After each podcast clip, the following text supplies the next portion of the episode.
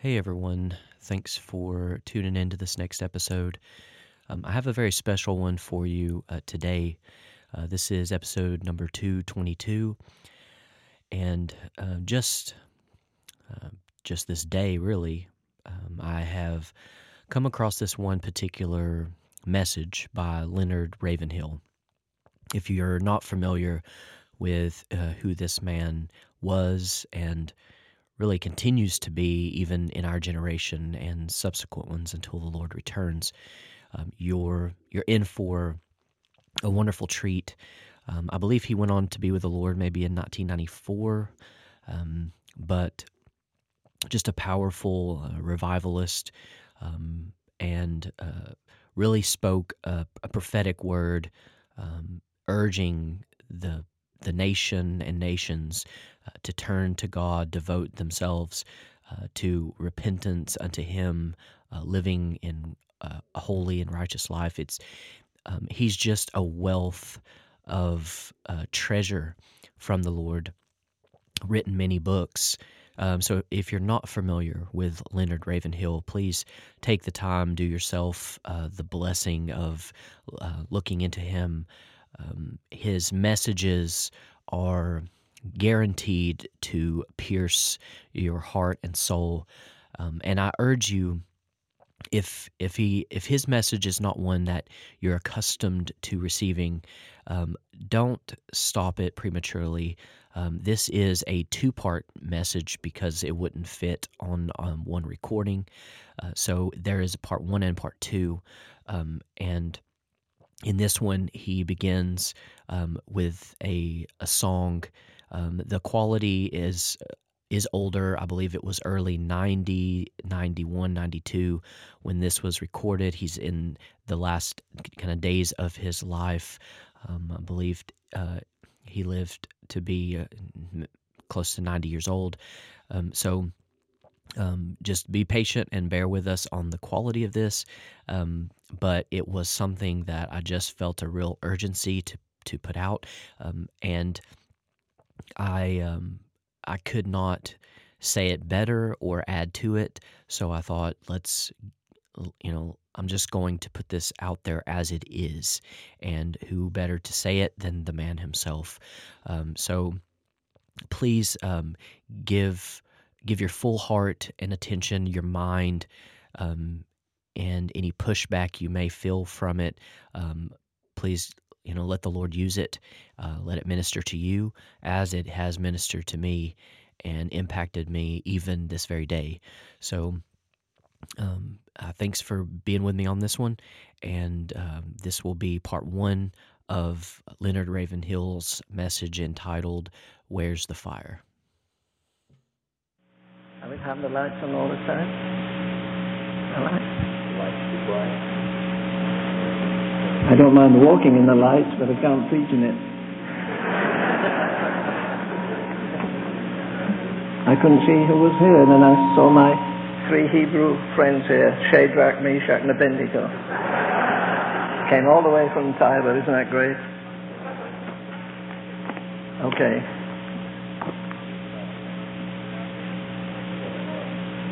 Okay. Okay, I want you to stand and sing really sing. Holy, holy, holy. Two stanzas. Can you play that?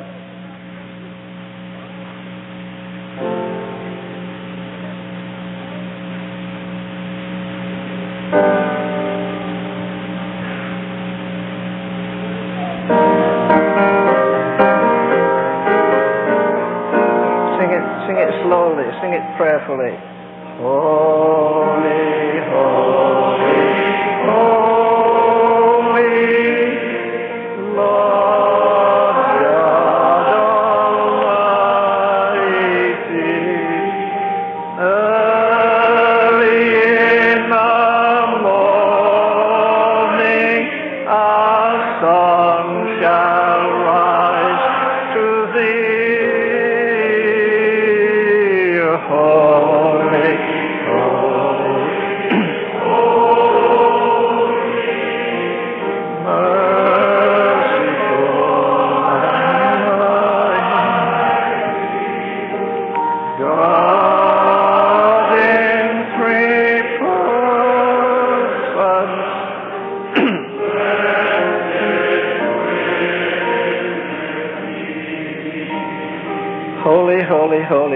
Holy. All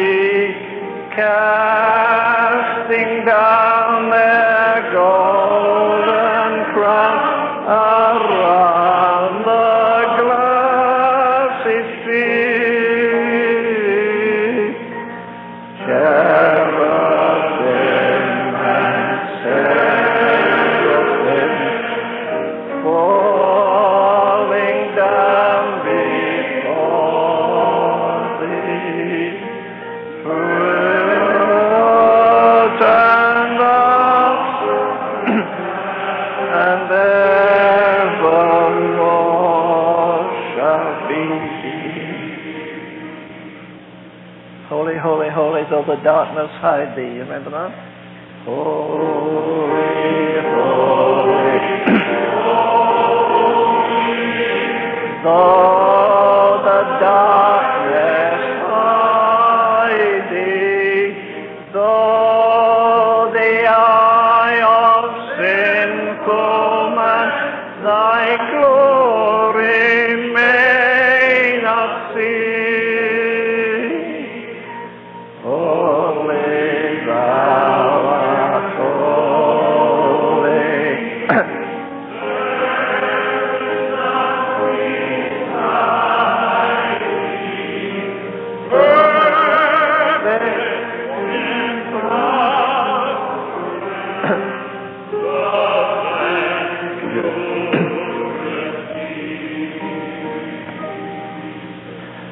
Father, we are grateful tonight for this pri- privilege of coming into your presence.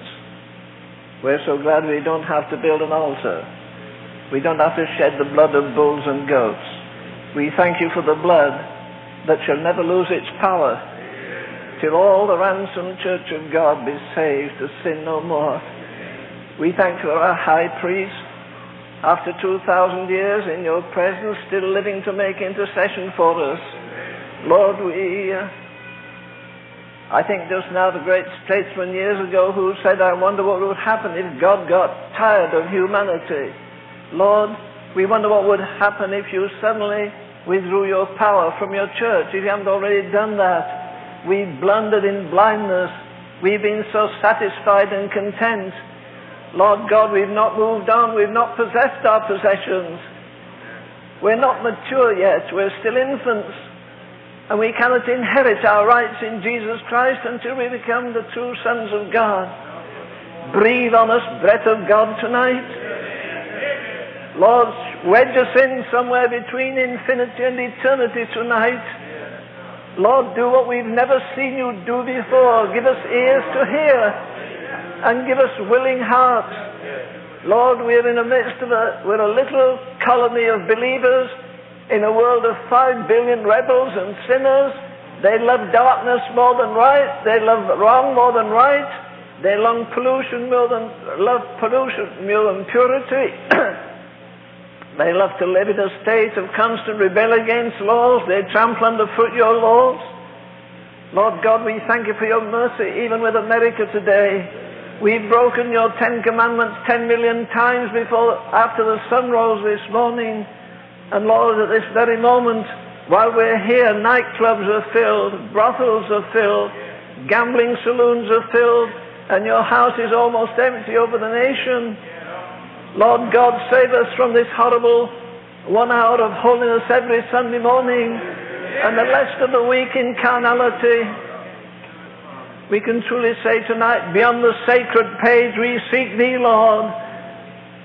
Your servant Malachi said, the Lord whom ye seek, Lord, we're not seeking miracles tonight. We're not seeking healing tonight. We're not seeking some spectacular thing. We're seeking God. As Wesley said, less than thyself, oh, do not give. In might thyself within us live. Come all thou hast and art. Lord, stretch our horizons tonight. Deepen our compassion. Quicken us with the fire that comes from heaven. Help us to realize and even feel tonight our God is consuming fire. Lord God, start a fire in some heart tonight that no waters of discouragement will put out. Start a fire that somebody alive in God will go to some other country and set that country ablaze. Lord God, we're not seeking some narrow little selfish blessing to relieve us of a little tension.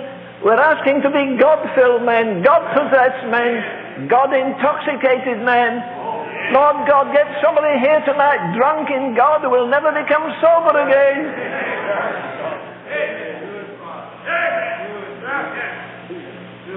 Lord, we can't play games. It's too late.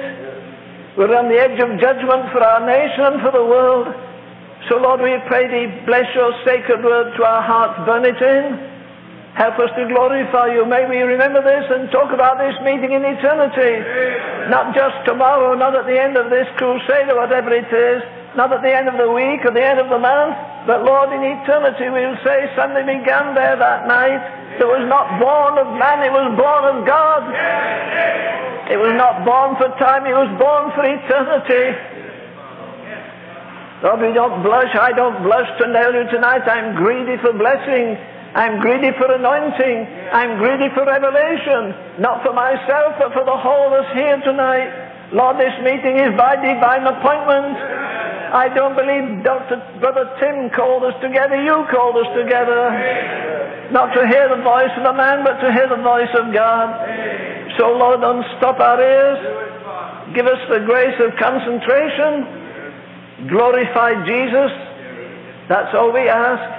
And we ask it for His glory in Jesus' name. Amen. Be seated. Be seated. Thank you.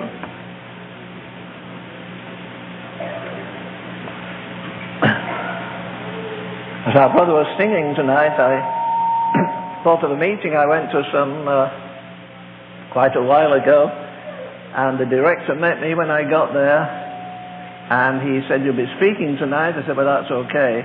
And he said, We have a young man, a very remarkable young man. So I wondered what was remarkable. he said he writes his own songs. I said, I'll tell you something more remarkable. He said, What? I said, I write my own sermons.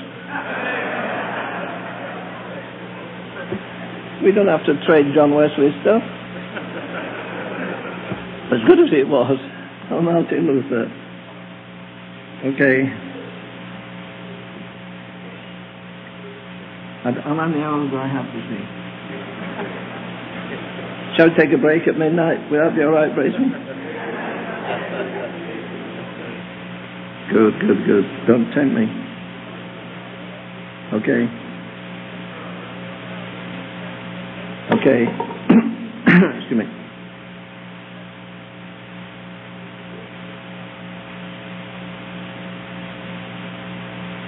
I've had a habit for at least 60 of my 83 years of gathering books. Uh, I don't have many, maybe I have 3,000, that's not many. I have two friends who both have 25,000. Uh, but uh, I'm just thinking of the many volumes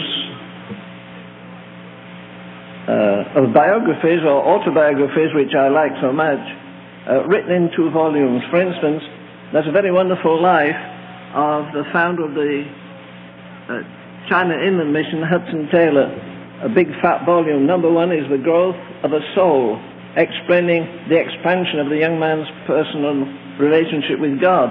The second one is The Growth of a Work, explaining the expansion of the work when he went to inland China without money and saw a mar- marvelous revival of the Spirit of God. There are two great volumes written by Begbie on the life of William Booth, the founder of the Salvation Army. And there are many other wonderful life stories I'd like to tell you about, but I, I need the time.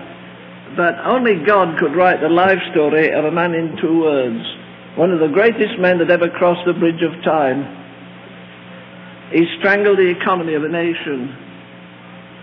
The army turned out looking for a preacher. He shut up heaven so there'd be no rain. He defied hundreds of prophets. He brought fire from heaven. He brought rain from heaven. He, he brought life where there was death. And yet his whole life is summed up about 3,000 years after he ministered in two words in the Epistle of James, he prayed. I wonder how many we dare write that on the, as an epitaph for how many preachers. Maybe we have to write on their gra- gravestones, they prayed not.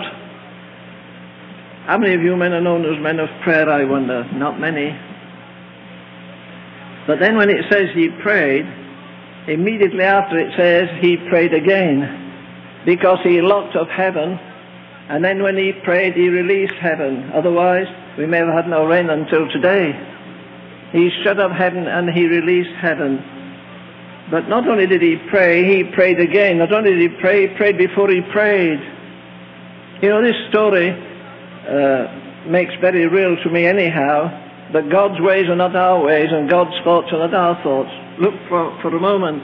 By the way, I usually tell people I'm reading from the, uh, what version now? Bill Cook, what I usually say, Bill? Oh, yes, oh, thank you. I'm reading from the Living Bible. Then everybody feels comfortable that you read for that silly revelation. You know, there are only ten versions. Five are wise and five are foolish.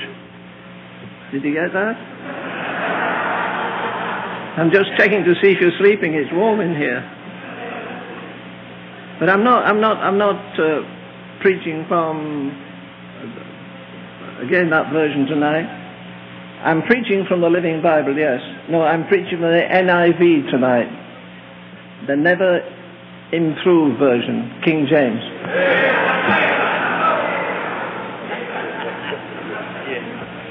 So you are awake. Thank you. Okay, reading from this great version, one, the book of Kings, first book of Kings, and the 17th chapter.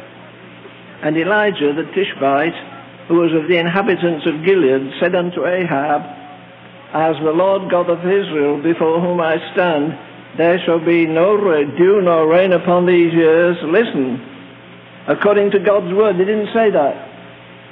What did he say? He said, according to, to my word. You see, there are areas in faith, obviously. Many of you read about, how many of you read about something, somewhere he read something about Smith Wigglesworth. Did you ever read that, some of you? Well, he wasn't a Baptist, so he, I, I won't tell anybody to raise your hand. He was a Pentecostal, isn't that terrible? but you know, that man got so bold in God, a man came into his meeting one night with no feet, and he wanted prayer, so the man of God looked at him and said, go buy some shoes. What? joking about me having no feet. The man went home. In the middle of the night, he said, That preacher scorned me. I have no feet. He said, All right. And you imagine a miracle? He said, What did the man of God tell you to do? He said, Buy shoes, but I have no feet. Well, he said, Do as the man says. So he went to a shoe shop the next morning and he said to the man, Hey, the man said, Can I help you? He said, Yes, I need shoes. And the man said, Yes. You've no feet? He said, No. What do you want? I want shoes. What size? He said, Eights. What color? He said, Black. And he got them and he put them down. What do you want me to do? Put them on my feet. You have no feet. Well, stick them on the stump. He did, and the foot grew like that. What do you think he did? Being a Pentecostal, he was a shouter, he was a Baptist. He said, Well, that's, that's good. And then he said, put your other foot out. And he put the shoe on the other man, and, and the foot came. Immediately that man realized that God is the same yesterday, and forever. We've been through all that syndrome before. It's very good. I lived in the days in England in 1925 up to 40 when miracles like that happened continually, almost every night. You could get an auditorium that was empty one night and packed to the rafters the next night and people got out and went round the building and lined up for the meeting the next afternoon at three o'clock. That's revival. When nobody wants to go to work, people don't want to eat, they don't want to talk, they don't want sports, the movie houses, nobody wanted to go. God was there. You see, we've got to get to the place again where I believe God is the same. Our God is a consuming fire. And you never have to advertise fire, whether it's physical or spiritual. You've got a bumper sticker on your car with a silly doll at the end smiling. Smile, God loves you. Put at the other end, our God, your God is a consuming fire. You'll maybe lose your car. You maybe win somebody to the Lord anyhow, but God is a consuming fire. And the reason millions of billions of people are going to hellfire tonight is the church has lost Holy Ghost fire. Do you know what? I believe this meeting is the most important meeting in America tonight. It is not. I'm a fool to be here. I don't have time to come. I'm five years behind on two books I'm trying to write. I could have gone to a conference this week. Boy, would they give me a check this size. Why get a check that size when Tim will give me one that size? I made a promise and I kept my promise. I made a promise to God weeks ago that from then until Christmas I'm not going to be public. I'm not going to take invitations. And then Martha said, you promised? Uh, Brother Timley, I said, well, I'll go because I made a promise. Then on the 24th of this month, I'm going to the Little Baptist Church there in Common Ground on the Sunday morning. Apart from that, unless Brother uh, Bracy chases me, I'm not going anywhere till next year. I'm going to get away with God and be quiet and hear God's voice. We're living on the edge of the greatest disaster in history. Look at this for a minute. I'm of the inhabitants of, we don't care a hill of beans where he came from. You don't know his pedigree, you don't know his father, you don't know his mother, you don't know his nationality hardly, at least you don't know where he came from. You can't find thieves. He's a Tishbite. Where's that? You can't find it on a Bible map. But there he was. But I say God's ways are not our ways. Why? What does it say here? Verse 2 says, The word of the Lord came unto him, saying, Get thee hence and turn thee eastward and hide thyself by the brook Cherith. Hide thyself. Now look at the conditions this man comes to. Who is this man? He's in a bracket of the most amazing men that ever walked this planet. Smart men walk on the moon. Men that want to risk their lives walk on the ocean just off the coast of Florida. But men who are smarter than either the scientists or the others, they're the men that walk with God. This is the man Elijah who walked with God. And God gave him revelation and authority. You see, he's in that bracket again. He is a prophet. Did you get that? All over the nation. Last year I got invitations all over. Come to a prophetic conference. The year before I got one. Come and meet with 120 prophets from all over the world. They're going to meet on Mount Carmel. Come and be with this distinguished group of prophets for three days on Mount Carmel, the very place where Elijah stood. And I said to my class, my Friday night class, there's 120 men going to meet on that mountain for three days. I think they're staying in the same hotel that Elijah stayed in. Do you think they did? Do you think they stayed in a cave with bugs and bats and rats? This man is one of the most unique men. Do you know how big he is? With all his achievements, raising the dead, turning a nation upside down, terrifying a king. Do you know what? He can't get a place in Hebrews 11. What a majestic character. I can't read Hebrews 11 without going to tears. Do you read or are you dumb when you read it? Do you realize this man never had a Bible in his hand? Do you realize that people in Hebrews 11 who subdued kingdoms, wrought righteousness, obtained promises, stopped the mouths of lions, not one of them ever had a Bible? You've got every word Almighty God has said or ever going to say. I like the hymn, Our Firmer Foundation. Remember one part of it says, What more can he say than to you he has said? If the world lasts another thousand years, God isn't going to add another chapter after Revelation. He said it. It's finished.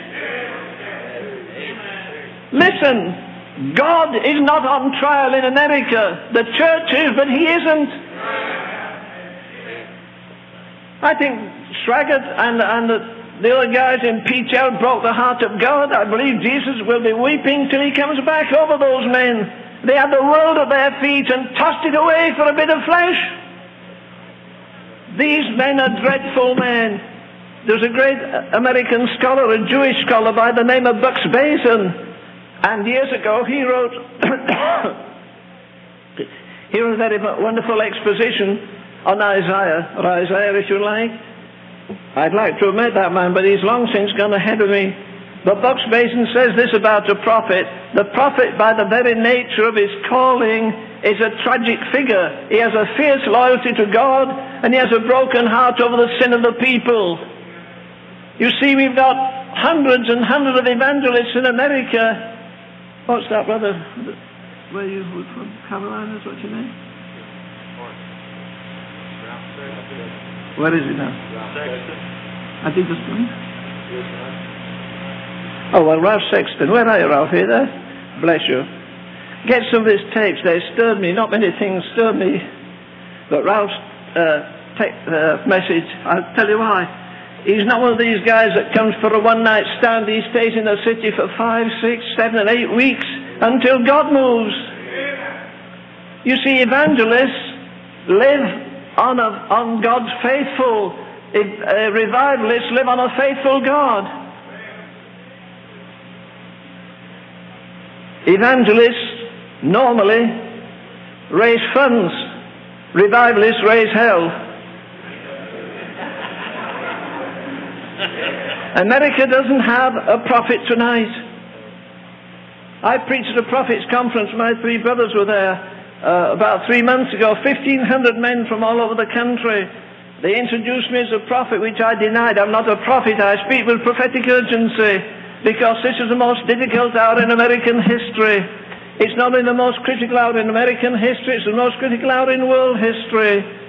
By 1990 to 1992, America will have changed and it will never change back. What's the Minister of Education called? What's Bennett? Is that what? Who is it? You know what he said on the news this weekend? He said, listen, we're moving in a new direction. Things are going to change. Now here he is he said, you know what? The white man's supremacy in America is finished. By the year 2000 to 2005, the number one population in America will be Hispanic.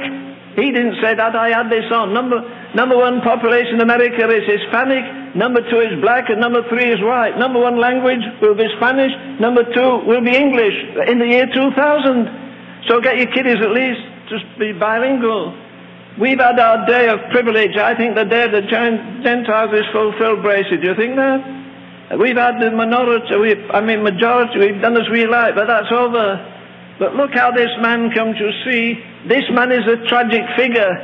He comes to an atmosphere that's sold out to sensuality, idolatry, wickedness, violence, corruption of every kind. Let's run down this thing a minute here. In the same chapter, chapter 17, it says, in verse 30, Ahab the son of Omri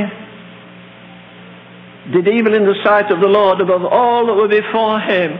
All right, 50 years before Elijah came onto the stage, uh, the most beautiful nation in the world, the most powerful in the world was Israel. But they got corrupted very quickly after the dividing of the kingdom. There had been an evil king. After him came a more evil king. The second king was more evil than the first. The third was more evil than the second. The fourth was more evil than the third. The fifth more evil than the fourth. The sixth more evil because he exceeded the iniquity, all the aggregate iniquity of all the people. This one King Ahab defied everybody.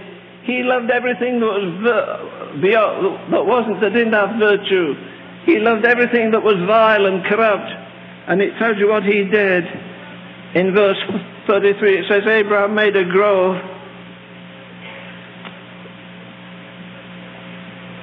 From verse 32, he reared up an altar for Baal in the house of Baal, which he had built in Samaria. Ahab made, did more to provoke the God of Israel to anger all the kings that were before him. And he rebuilt Bethel, it says in verse 34. So here you have this man. And God says to this man, do you get this? It is a man with a heart that flames to see his nation changed. And God says, go hide thyself. Where's the sense? He's the only man around who's walking with God. Unless you say Elisha was there. But you see, this is a secret of his own life. The Lord says, go hide thyself. In chapter 18, and verse 1 it says, The Lord came in the third year and said, Go, I will send on the rain on the earth Elijah went to show himself. Go show thyself. I was preaching in a certain place a while ago. One of the national leaders of a great movement in America was there. And he said, Mr. Raven, I went home and I pondered that word that you said, go hide thyself. God has told me to hide myself. We have a young man coming to our prayer fellowship, which is Thursday mornings now if you pastors want to come. He's only a young man, but recently, recently he, he, he earns very good money, but recently God said to him, you take one third of every day, take eight hours every day in prayer and Bible study. Then I met a man at, with some famous preachers two or three months ago, and he said the same thing. God has told me now I have to give eight hours a day to Bible study and to prayer. What kind of men will they be in a year or two if they do that? Isn't it amazing what men will do? In the news the other morning it showed a young man. He's from China. He's come to learn how to box. He's gone to Gleason's famous, what do you call it, gymnasium in New York where big preachers have gone. And they said to him, well, you come from China, yes. Do you miss China? Yes. He said, how long are you here? Till 1992, he said, three years ahead. I'm going to practice so many hours a day. Well, do you like the food here? Not very much. What's the hardest thing? I left my wife. We've been married less than two years. We have a baby six months old. I won't see my wife for two more years. I won't see my baby. But I'm going to be a boxer. He's so determined to do that. Now I read about these other fellows. All the energy they put into obtain what Paul calls a corruptible crown. You know the trouble with our generation, we've lost sight of eternity. We haven't, we're not living anymore in 2 Corinthians 4 where it says the things that are seen are temporal, the things that are not seen are eternal. And God takes this man, this dramatic character, and he says, go hide thyself. And he goes into a cave. What do you think he did? Again, he wasn't studying botany, he wasn't studying rats. What did he do? I believe he prayed. Do you realize where this man is living? He's living right after the glorious days when the Shekinah glory of God used to fill the temple and it's there no more. We don't see the Shekinah glory. Most of us don't even know what it is. We don't want it. We're happy to have little meetings. We're happy because we don't drink and smoke and swear and do some lousy things. But where are the God-filled men? Where are the sanctuaries where the presence is pregnant with deity and people move out and they don't talk when they leave and they don't light up cigarettes they know they want God. So God has to get this man alone. And that's a hard thing. No man will ever be great for God unless he get, gets alone. Do you realize Moses, a third of his life, was on the backside of the desert? Read the seventh chapter of the Acts of the Apostles. He was a genius. He's learning all the wisdom of the Egyptians. He could maybe speak ten languages. He, before he gave the world the Ten Commandments, he had made the laws for Egypt, the greatest nation in the world at that time. And yet God takes him away on the backside of the desert. How long do you think the colors were in his royal robes? He didn't stop and change his shoes, did he? And put on his sports attire? He went straight out of the palace of an angry king to have company with God on the backside of the... But listen, you see, God is reserving something as Peter said, there are some things reserved in heaven for us. God doesn't pay his bills now. Let me go back to this man Elijah for a minute. God had to get him in the quietness so he could hear the voice of God. And he's there for three years. Do you realize that's over a thousand days? I challenge you to get a thousand minutes alone. You'll turn the dreadful, rotten TV on, or you'll call sister somebody or gossip to somebody else. Spend a thousand minutes in quiet without any noise. Listen to God and see what God says. Can you and I take a thousand hours? Sometime when you have a vacation, instead of going to see these and see the others, go get quiet, go in a motel and say, I'm going to fast and wait, wait on God for a number of days, a number of hours, a number of days. So this man goes, and for three years there he is. I don't believe when this man went out, from the busy life he had, he left a, a, he left a calling card or forward my mail or send me some food, or ask all the people that love me to send me food. If there's no food, send stamps. And if they can't send stamps, send me money. This man is under orders from God and he moves. He only, he only moves when God says go. He doesn't ask any questions. Don't you think he could have turned around and said, Lord, this isn't fair.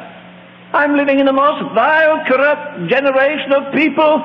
They have their sex parties every night. They're drunk every night. They're sensual every night. They're devilish every night. They're just like the people here in Dallas tonight. It's as corruption as lousy as New York. But it doesn't trouble us. We're a broken nation. We've more homes broken with divorce. We've more children's hearts broken over parents who are divorced. We've more broken minds with drugs. We've more broken bodies with drink. America is held siege tonight like England and the rest of the world. We're held by debt and disease and drugs and devilry and witchcraft and we've no power. The greatest thing we need now is men who touch God. We've touched everything else. Isn't it silly to say the best thing to, way to fight crime is to build new jails? So that the best way to get healthy is to give everybody a free casket. Isn't that wonderfully logical? You see, everything's out of control. The economy's out of control. With its trillions of dollars in debt, everything's out of control. Vice is out of control. We don't know what to do with the crime. We're trying to find an answer. We don't need a nation to destroy. I don't believe Russia's going to send bombs into this country. We're going to kill ourselves. We're on a, we're on a, a mission right now to self-destruct. I read this week that at least 100,000 people with AIDS in America who are known, and there's many more that are not known. But look, again, is this man equipped? What's he doing sitting in that rotten, old, filthy place? Look at the rats. Then he's looking every day. He doesn't run out and say, Lord, please don't let anybody kill the little bird that's bringing my breakfast. He wasn't trusting the bird, he's trusting God. Most of the evangelists today, they don't trust God, a faithful God, they trust God faithful. There's a big difference. You can tell when a, when a ministry runs on money instead of faith, it screams over TV, send us money. Oh, we'll have to go off the air. Well, be, help God. Send, don't send money, let them go off the air. Be, be, be the biggest blessing in America if they went off the air. If God doesn't get them off the air one way, he'll get them off the other way. This is a crisis out in America. Our nation is doomed and our neighbors are damned and we don't care. Two things are always very, very pregnant in revival. Number one is a prayer meeting. Number two is a street meeting. Do you realize the revival that shook England from centre to circumference under the Wesleys was never in a building, it was always in the streets. Do you realize that when the power of God was on uh, in the early days of uh, George Whitefield in this country, the people stood in snow up to their knees for two or three hours to listen to him? Do you realize the difference between just playing church on Sundays as good as we are? Your pastor hits all the bases.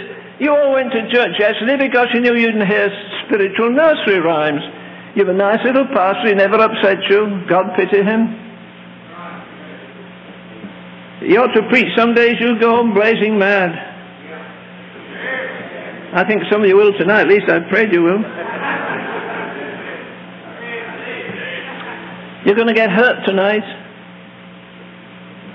You're going to face issues tonight, not because of me, but because of God. It's later than we think in America. We haven't much time left. By the year 1992, what? Oh, they, they, they're going to have what? Uh, European Common Market is going to have, uh, what do you call it now?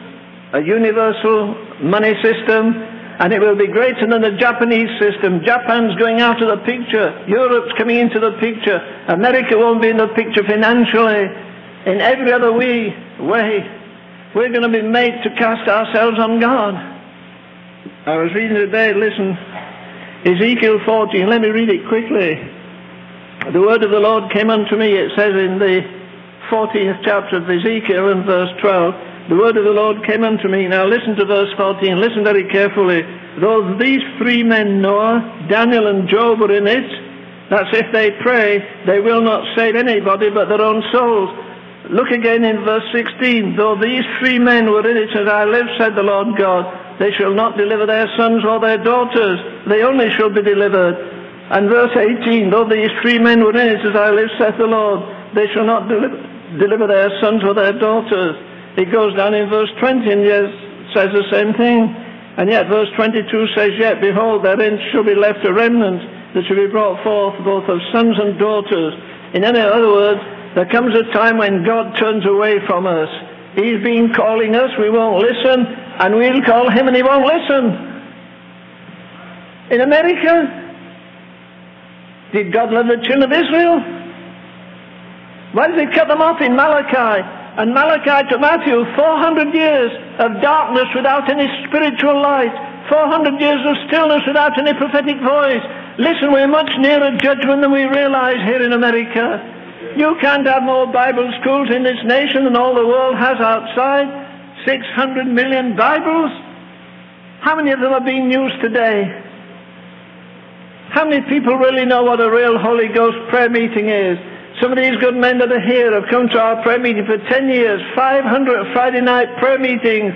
There were tears and brokenness, and I treasure their friendship, not because they're rich and famous, but because when they pray, they move me to tears. I realize the power of God. But listen, here is Elijah. He doesn't have a, he doesn't have a book. This isn't a book, it's a library. 66 most precious books in the world. He didn't have them in his pocket. I don't think he sent a word down to Elisha, listen, I'm going to hide in a cave for years, send me some help. He cut off from Elijah. There are times when God won't let you trust in anyone at all. You do as God says. And so there he was, waiting there. Don't you think he might have said, listen, Lord, this isn't fair. The first man they ever read of in the Bible was a majestic man He'd never seen a priest, he'd never seen a sacrifice, he'd never seen an altar, he'd never seen a Bible, he'd never heard anybody preach. And yet one day he went down Main Street and he yelled at the top of his voice, The Lord is coming with 10,000 of his saints to execute judgment. That's the word of a prophet. That's a man who doesn't care a hill of beans about the persecution of the opposition. Enoch walked with God. The man who walks with God is never alone. The man who walks with God is never poor. The man who is rich and doesn't walk with God is poor.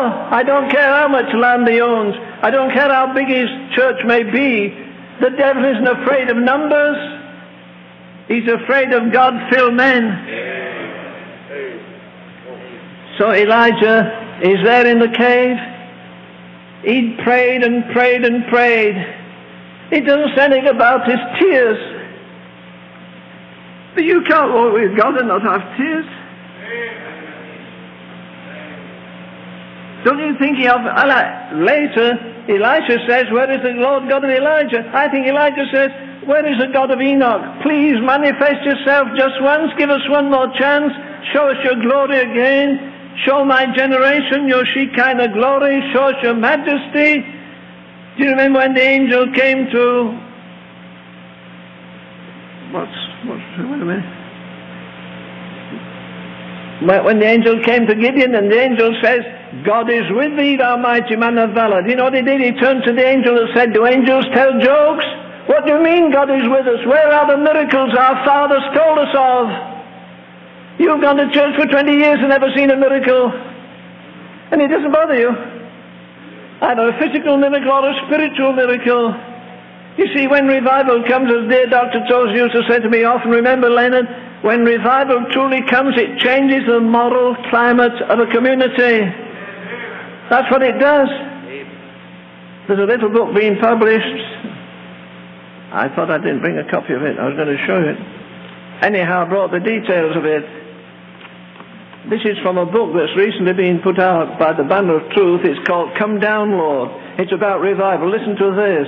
If I tell you what happened in the days of Whitefield you say it's 200 years ago. Well, listen, this happened in a country called America, in a city called Denver. I'll give you the date. It says this.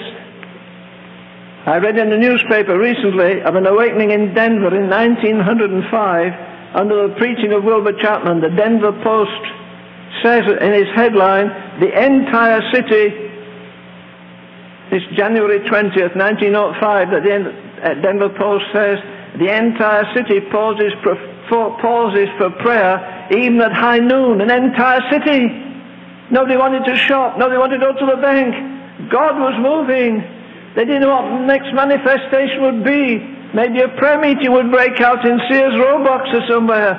Suddenly business was transformed and a holy God came in sovereign power. He's not, we're not going to direct the Holy Ghost. Some of these boys in the seminary, they're trying to teach the Holy Ghost. He came to teach us. We better get into line, otherwise he'll desert us. Forget my English for a minute. A young man came in my office last week, last year rather, charming young guy, rough. I want to give him a dollar, I want to give him 50 cents for his shoes and, and his hat and everything he had. He had a pack on his back. He and his two brothers had been in Nicaragua. They'd been with the Sandinistas where bullets were flying past. And the three men worked together, these three brothers. And they told me about the power of God that they'd witnessed there. But this is the thing he said to me. He said, Mr. Raby, you spent more than half a century praying. Yes, never I live another half, I'll do it.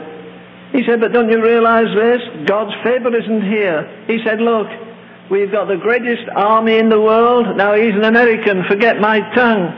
We've got the greatest army in the world, we've got the greatest air force in the world, we've got the greatest navy in the world, but we can't liberate ten fine young Americans in Lebanon who are rotting in prison cells there. We've got a man in we've got a man in Panama, Noriega, he thumbs his nose at us every day. We can't get him out of there. We're totally helpless. Our strength is no good in military power. Our, God is not going to deliver America through technology. He's going to deliver it through theology. God ordained, God energized theology. These big shots have had their days and never been any more stragglers and never, more, never any more PTL by the grace of God. He's going to raise up men from the Carolinas. He's going to raise a black boy that was driving a bus today in Alabama. He's going to raise somebody we don't know. Nobody knew where Enoch was. Nobody knew where Elijah was. He hid in a cave.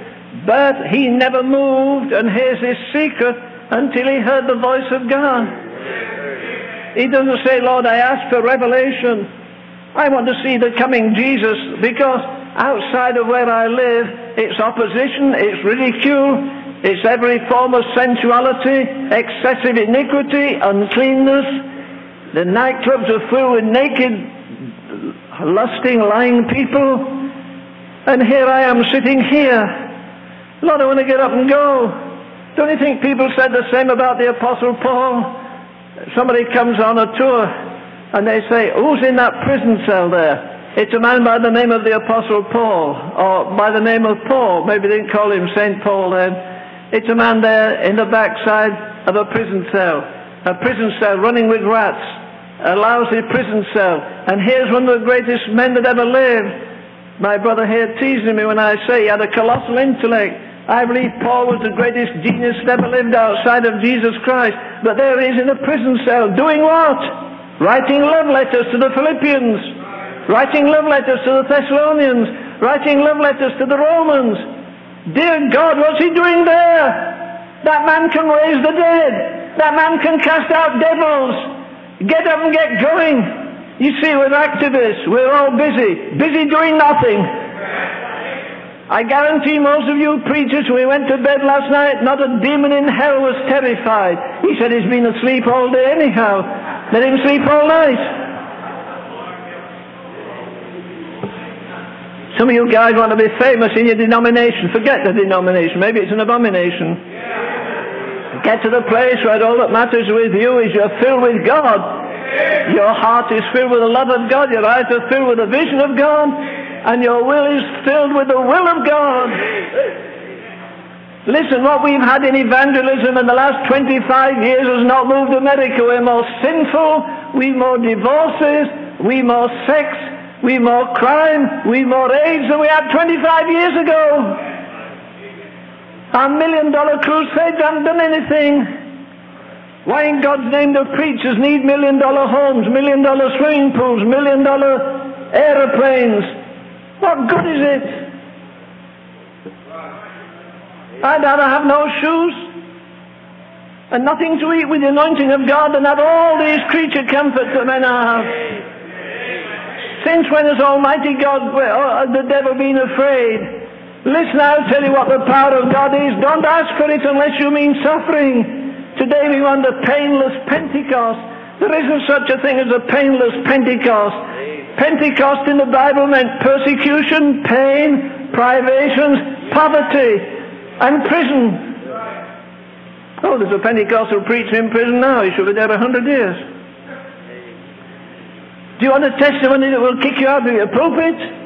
Or are you trying to preserve your little wife and children? And listen, I've lived without income, as it were, for 66 years. I've never sent out a newsletter. My precious son has been on the mission field 30 years, never once asked for a dime. And he's five children, and he has to pay for his 10 radio stations a month in advance. He can't come crying, I'm behind, I'm behind. I wish those guys would get so far behind to get lost. but listen, I'll tell you what, we're going to have to prove what we've taught in theology. We're going to have to eat it before very long. We're running into a crisis in America unparalleled in American history. America has never been more religious than she is at this moment, and she's never had less power. You say, what about England? She's as rotten as America. In fact, there are more clergymen in England with AIDS than there are in America. That's nothing to boast of. My country gave the world the Bible. My country gave the world the Wesleyan revival. My country gave the world the Salvation Army revival that went into 90, 70 countries in 90 years. William Booth stepped on the gutter. His wife had a curvature of the spine. He had no money, he had no assets. She said, William, what are we going to do? He said, darling, we'll go for the worst. And they stepped out, and eventually they had a Holy Ghost revival. They've lost their anointing now. But who hasn't? That's fashionable. But listen, I'll tell you what. I'd like to be on the devil's list of most wanted men in America. Would you? You really mean that? Because you may be before the week's out. Sure, the apostle was the greatest theologian ever. Look at the majesty of the epistle to the Romans. Look how he unveils the second coming of the Lord Jesus. But then he unveils the cross the majesty of the cross. You see, nowadays we've forgotten two things. The average preacher today has lost sight of the awesome beauty and thrilling majesty of the gospel. Wesley says over and over and over in his wonderful, wonderful diaries, I looked at them the other day.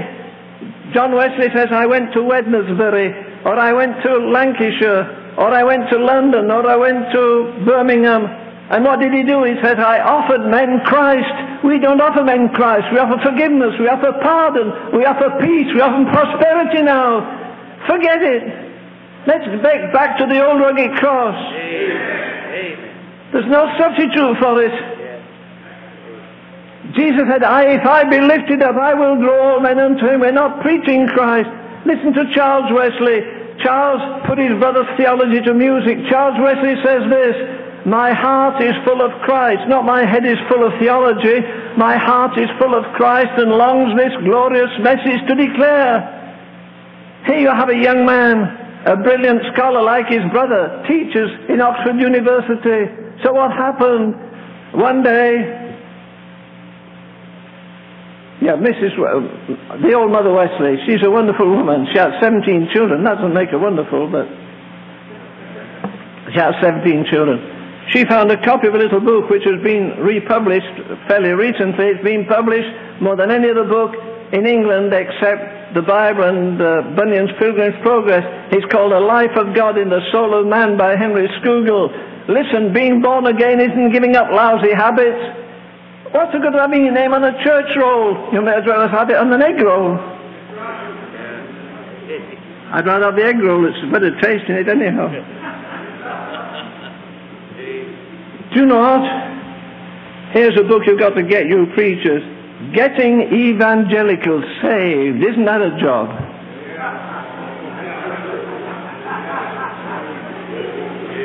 Do you know what preaching is? It's 30 minutes to raise the dead.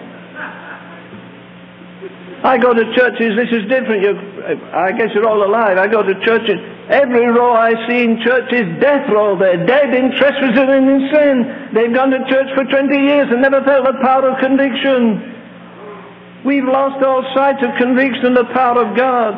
It's all psychology. Listen, you never get, you can rub two ice cubes together from now till you die. You'll never get a spark. And if you're rubbing your theology on the psychology, you'll die dead too. There'll be no fire. But listen to what this says. I want you to get a copy of this written by a friend of mine, Paris Reidhead. I hope you get him sometime, Brady, at your church. He's a fabulous preacher. He's been a missionary for 30 years. Let me get this for a moment and read it to you, if I can find it. Here it is.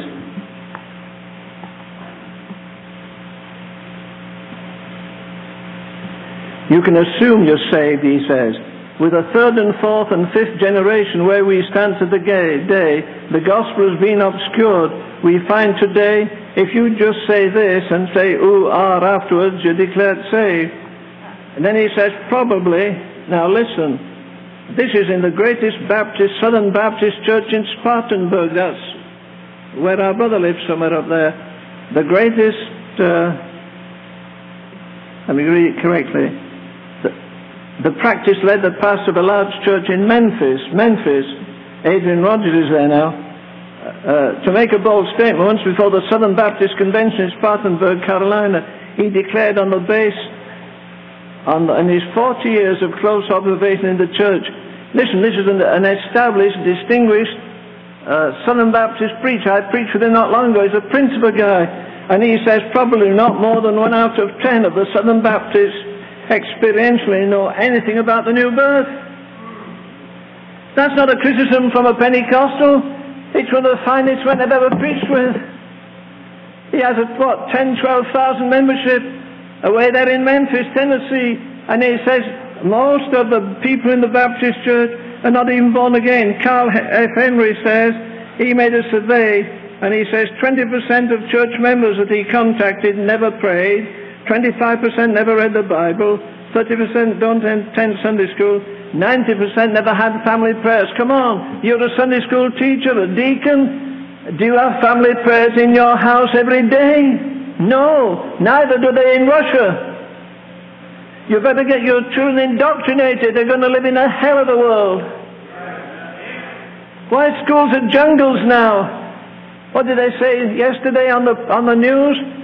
The one million school children who got involved in crime last year, children nine years of age, uh, got involved in sex. It's, it's a tragic hour in which we live. The, the world is broken, people's minds are broken, families are broken, hearts are broken, bodies are broken, nerves are broken, but the church isn't heartbroken about it. We couldn't care less. When did you last end your prayer meeting in tears? Why, dear God, you've got a daddy and mummy not saved. Oh, but my son-in-law is a preacher. Will that be a comfort when they're in hell? You know, one of the agonies of hell will be they'll see straight into heaven They'll see daddy and mummy at the marriage supper of the Lamb while they're burning in hell forever. And they'll be turning daddy and mummy's name over. How do I know? Because Jesus said there was a man, and it's in Abraham's bosom, and there's a man in hell, and he sees Abraham, he sees David in the bosom of Abraham, typical of heaven. And so from the blackness of hell, he could look into heaven, and he could see that man in comfort. What an agonizing thing. Some of you people, you care more about your Sunday school children than your own children. You take more concern about ruling the church than ruling your own house. How many of you men are really king in the home and priest in the home? I better get off there.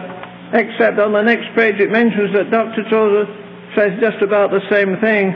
He says, in my denomination, which is Christian Missionary Alliance, he said they, Dr. Tozer, Dr. Tozer made the same sad observation among evangelical churches, including the society of which I'm a part, and he was the, the leading preacher in the Christian Missionary Alliance. He says in the churches and the society of which I'm a part, probably not more than when one out of ten know anything experientially about the new birth. It's exactly what the Baptist brother has said, isn't it? Look, I make an appeal here. I'm not going to ask you for a thing. Do you know what we're dying of in America? We're overstuffed with teaching and no preaching. Where are the preachers? Where is the thus saith the Lord? You talk about Spurgeon. I was a, having a meal in a house in 1937. I went for a snack in a very gorgeous home full of antiques and Persian rugs and everything else. And the old lady was sitting on a chair with carved arms and a, uh, a plush seat and back, a little thing on her head, no lace collar. And she said, Oh, I'm so glad to see you. I've wanted you to come for a year. My daughters, my girls, she said, are girls. One was 72, one was 74, so take courage, you old girls. My girls go to the First Baptist Sunday morning, but they come to the tabernacle to hear you Sunday night. And Miss Rainey, I want to tell you something. I said, do. She said, you preach just like Spurgeon. I said, please, please. She said, my daughters make notes, and they come home, we sit round the fire, and we, we, uh, I listen to them. Oh, Mr. Ravenhill said, but Mr. Ravenhill said it like this, you know. He gets excited about it. He, he makes you want to believe it. It makes you believe there is a hell and there is a heaven. It makes you believe that Jesus is waiting to receive us. And she said, you know, when they're talking like that, I say, you know, Spurgeon used to do that. And I said, dear lady, oh, I just realized you are 95, aren't you? She said, yes. Did you hear Spurgeon? Oh, hear him, she said. He was wonderful. But Mr. Ravenhill, you know, it was when he preached he was wonderful. Very often it was when he prayed. He lifted us into eternity when he prayed. You may as well have a parrot in your church or a tape recorder. Oh, we'll ask Deacon Smith to pray. And he said, Lord, bless the service this morning. Bless the preacher. Bless the offering. Bless the choir. Amen. Thank you. Drop dead.